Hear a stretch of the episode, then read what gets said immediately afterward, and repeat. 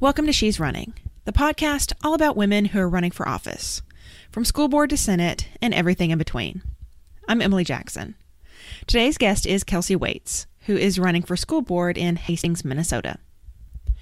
Right now, two words are flooding social media Me Too. On Sunday afternoon, Alyssa Milano tweeted that all the women who have been sexually harassed or assaulted should write Me Too as a status. Then we might be able to see the magnitude of the sexual assault problem in this country. In 24 hours, the hashtag had been tweeted nearly half a million times, and more than 6 million people were discussing it on Facebook. Women are speaking up for themselves and for those of us who can't yet speak up. Thousands of women are sharing the details of their stories. Even more are just sharing the two words. Of course, we've seen it before Yes, all women in 2014. Hashtags, of course, won't solve the problem. But when millions of women and men are talking about their sexual assault and abuse, it at the very least brings the conversation out of hushed places and into the light. Of course, as comedian Aparna Nancherla said, we need to turn Me Too into I Believe You. And for I Believe You, to become a part of everyday life. Well, you're getting into the, the final stretch of your campaign here, aren't you? Yeah, it was um, election days four weeks from yesterday. So that's that's exciting. And nerve wracking. well, and you got a pretty good endorsement from women winning the big women's PAC. Yes. They are a nonpartisan group that supports pro choice women. So, so, did they just find you or did you like apply? I applied. Okay. Um, and then I continued to give them campaign updates for mm-hmm. about a month. And then they contacted me and let me know that they were giving an endorsement. Well, that's really cool. Yeah, it was pretty exciting. So that was that was exciting. Now, do you get anything from that or just like publicity from them? Um, no, they actually gave me $600 as well, which is the campaign limit that mm-hmm. we're allowed to accept from an individual donor for this race.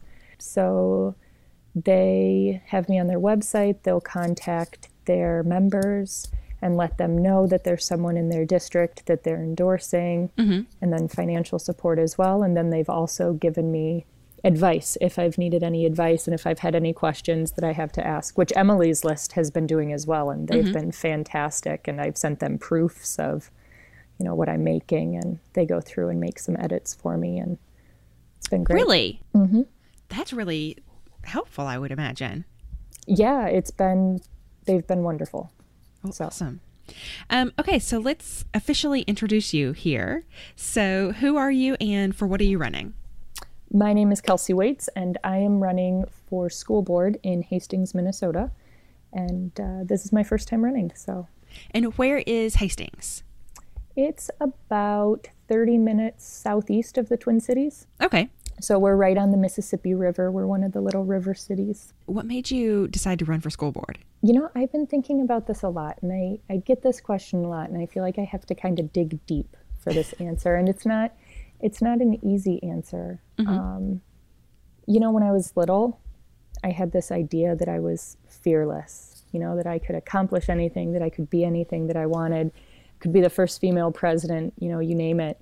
And somewhere along the line, I lost that confidence, whether it was society convincing me that, you know, I, I had to be perfect in order to do something, that I had to have all the qualifications in order to do something. And I kept seeing my limitations and seeing how I wasn't qualified to run for office and what I didn't have, and I'm too young or I'm too new to the community or people like my husband better. He should run. Mm-hmm. And um, and then November eighth happened.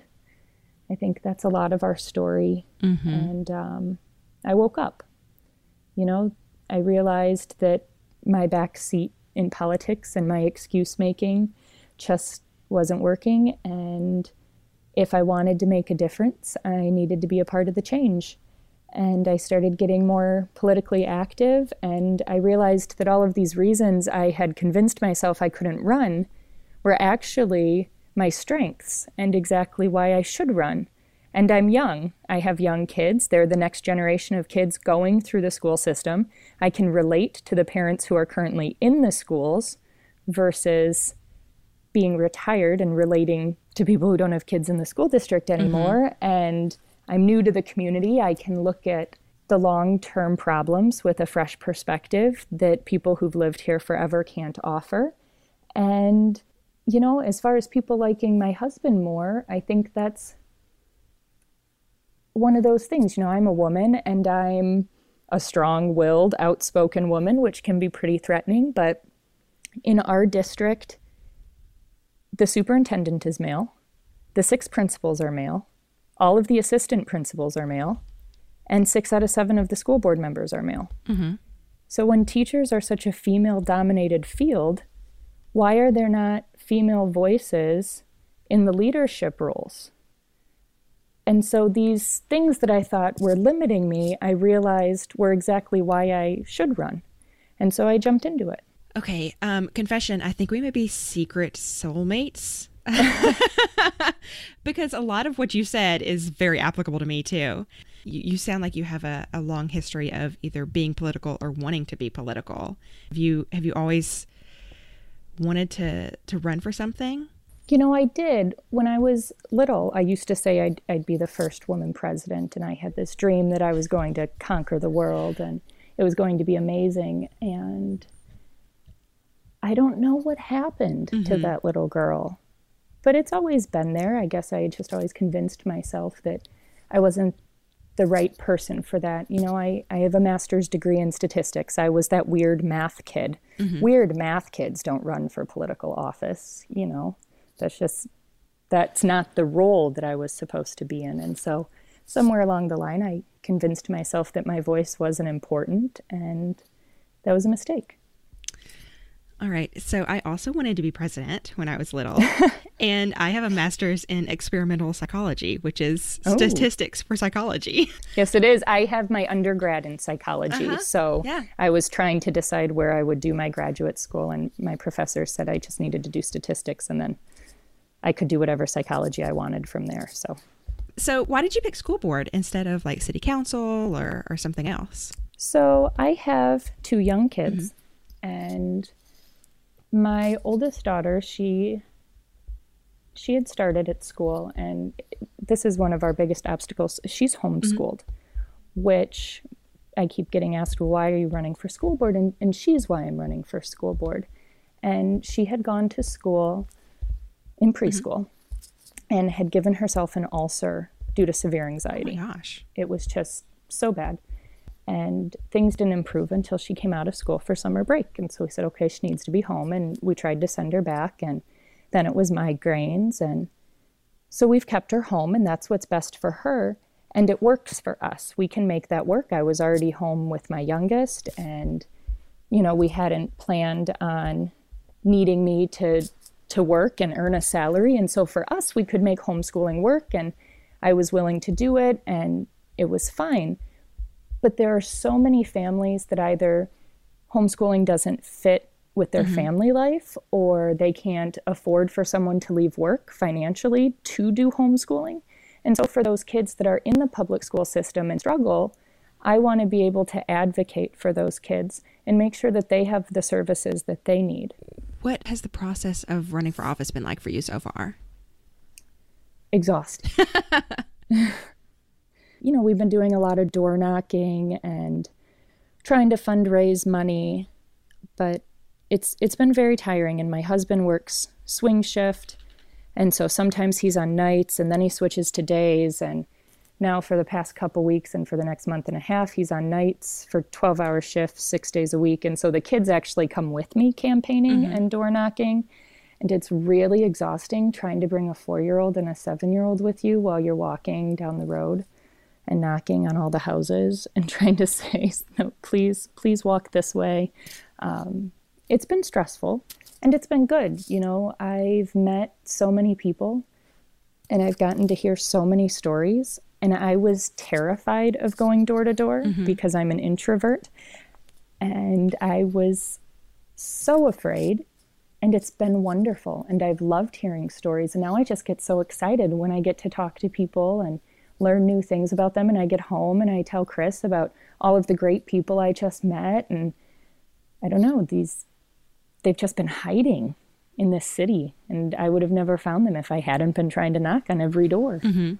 What has surprised you the most about running for office? Um, well, I guess I had kept telling myself it's just school board. This won't be a big deal election. Mm-hmm. And the amount of work that even this small election is was really surprising to me.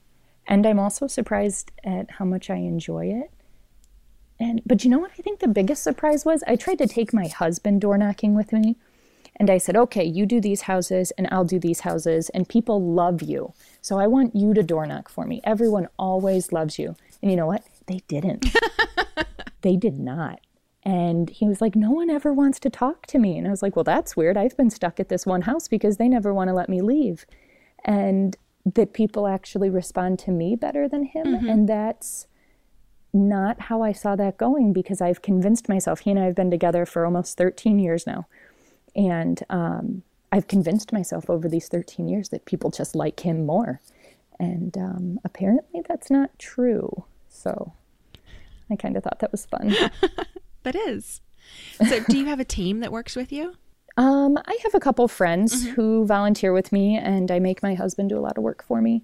Um, he's free, but mostly I do it. You know, I have a hobby. Photography is one of my big hobbies, so I'm really good at Photoshop. So I've been able to make, you know, whatever sort of campaign materials I want to make or things like that. And I have friends that I contact for advice. I have a city council member uh, friend, and she's given me great advice. And I have contacted Emily's List with questions or Women Winning with questions, and they have also been great. And um, I went to I went to Wellesley College, and we have a Facebook group for alums who are running for office. And so whenever we have questions, we reach out there as well, and you know they can give advice and kind of walk you through things. And it's kind of like a a little bit of everyone is helping me. Mm-hmm. So, why you? Why should people support you for this position? Well, the two things I'm pointing out are the things that I thought weakened me, and that was that I'm young and that I'm new. And our community is having a problem.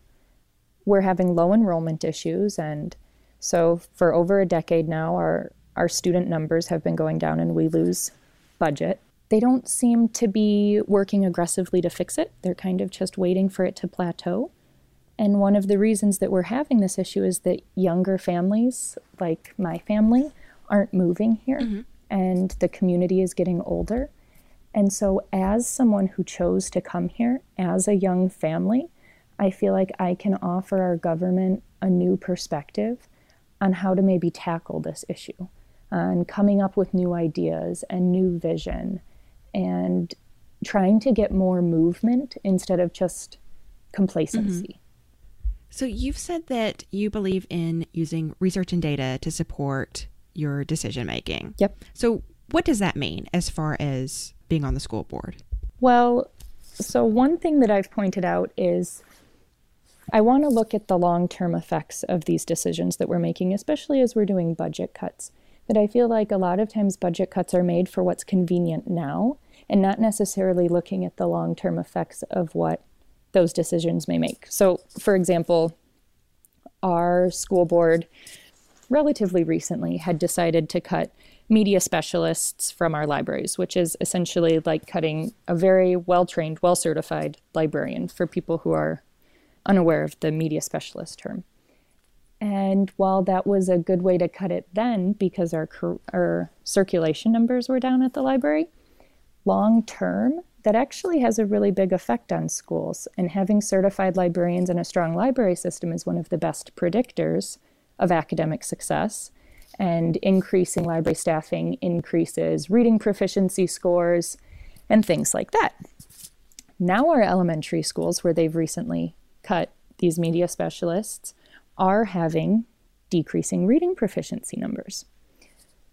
Now, whether the two are related, I would have to look into more detail, but for now, it's an interesting trend to see, you know, when the proficiency scores started dropping and when the media specialists were cut. But I feel like long term wise, cutting the media specialists has a big impact on students, and that may not have been the best cut to make.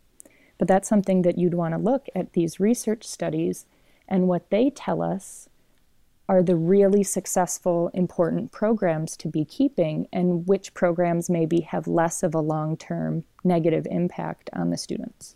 That's really interesting about the media specialists, you know, being linked to student achievement. Yeah, there was actually one study that showed, and this was controlling for other variables, which is important to note, that if there was a certified librarian on staff, 35% more fourth graders scored proficiently in reading. Whoa. Yeah, it's a pretty big deal. Yeah. So is this race a partisan race? This is a nonpartisan race. Okay. Are you running against an incumbent or is it, you know, several newcomers or anything? Yep, there are we we do our school district. They're all at large positions. Okay. So we're not divided up into different districts within our school district. And there are three open seats this year, and there are four of us running, and only one is an incumbent. So, how can people get involved with your campaign if they're interested? Oh, um, I have a Facebook page that people are welcome to follow me at. I mean, if you're in Minnesota, I would love volunteers to help me do literature drops or door knocking or making phone calls to remind people to get out to vote. My Facebook page, if you look me up, it's Kelsey Waits MN for Minnesota. and I, I usually put, I don't know, just little things on there.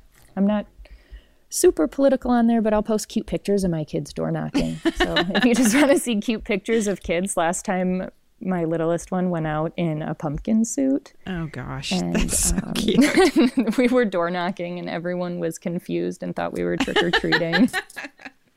nope, just door knocking with a pumpkin suit on.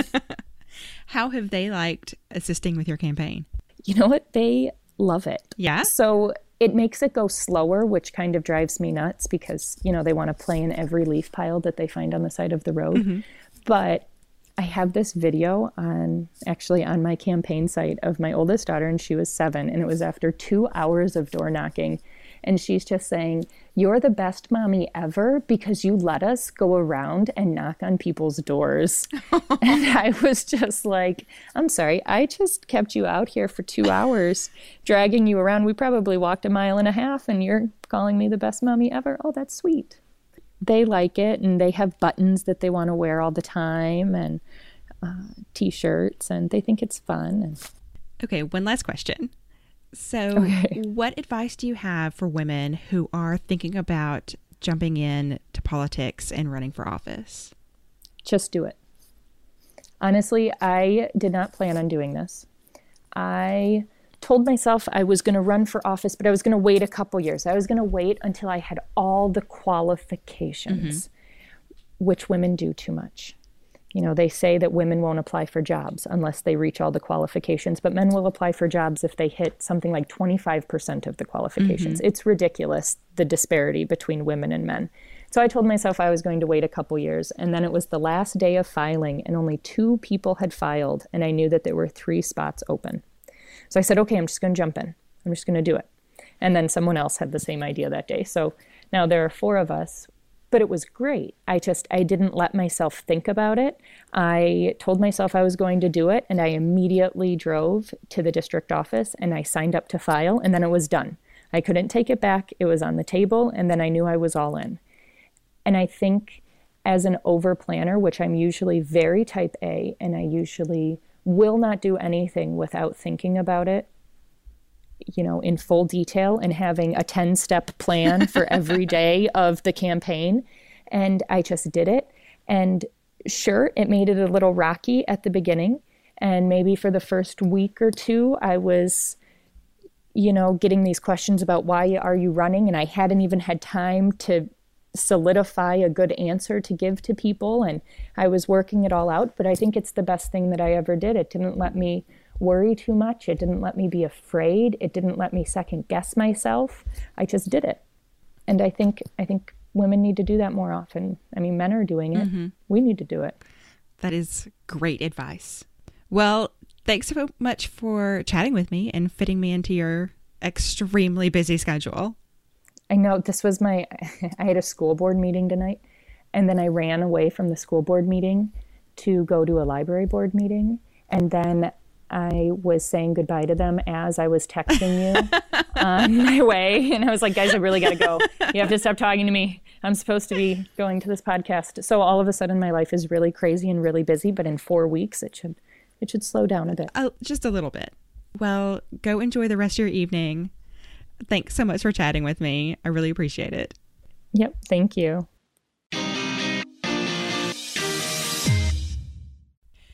And that's it for today. Big thanks to Kelsey Waits for chatting with me. Check her out at Kelsey Waits MN on Facebook. Podcast plug here. Check out my friend Amy's podcast, Fun Facts, this week. They've got a very special guest, me. Amy, Carrie, and I chat about LSD, birth control, and Title IX.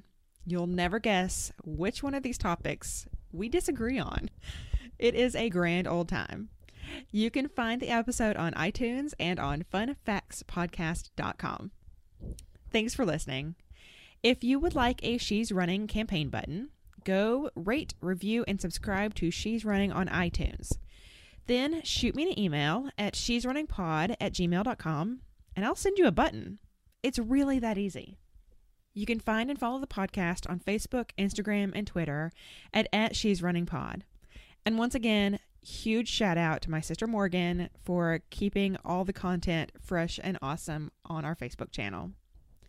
And that's it for today. Thanks. Talk to you soon.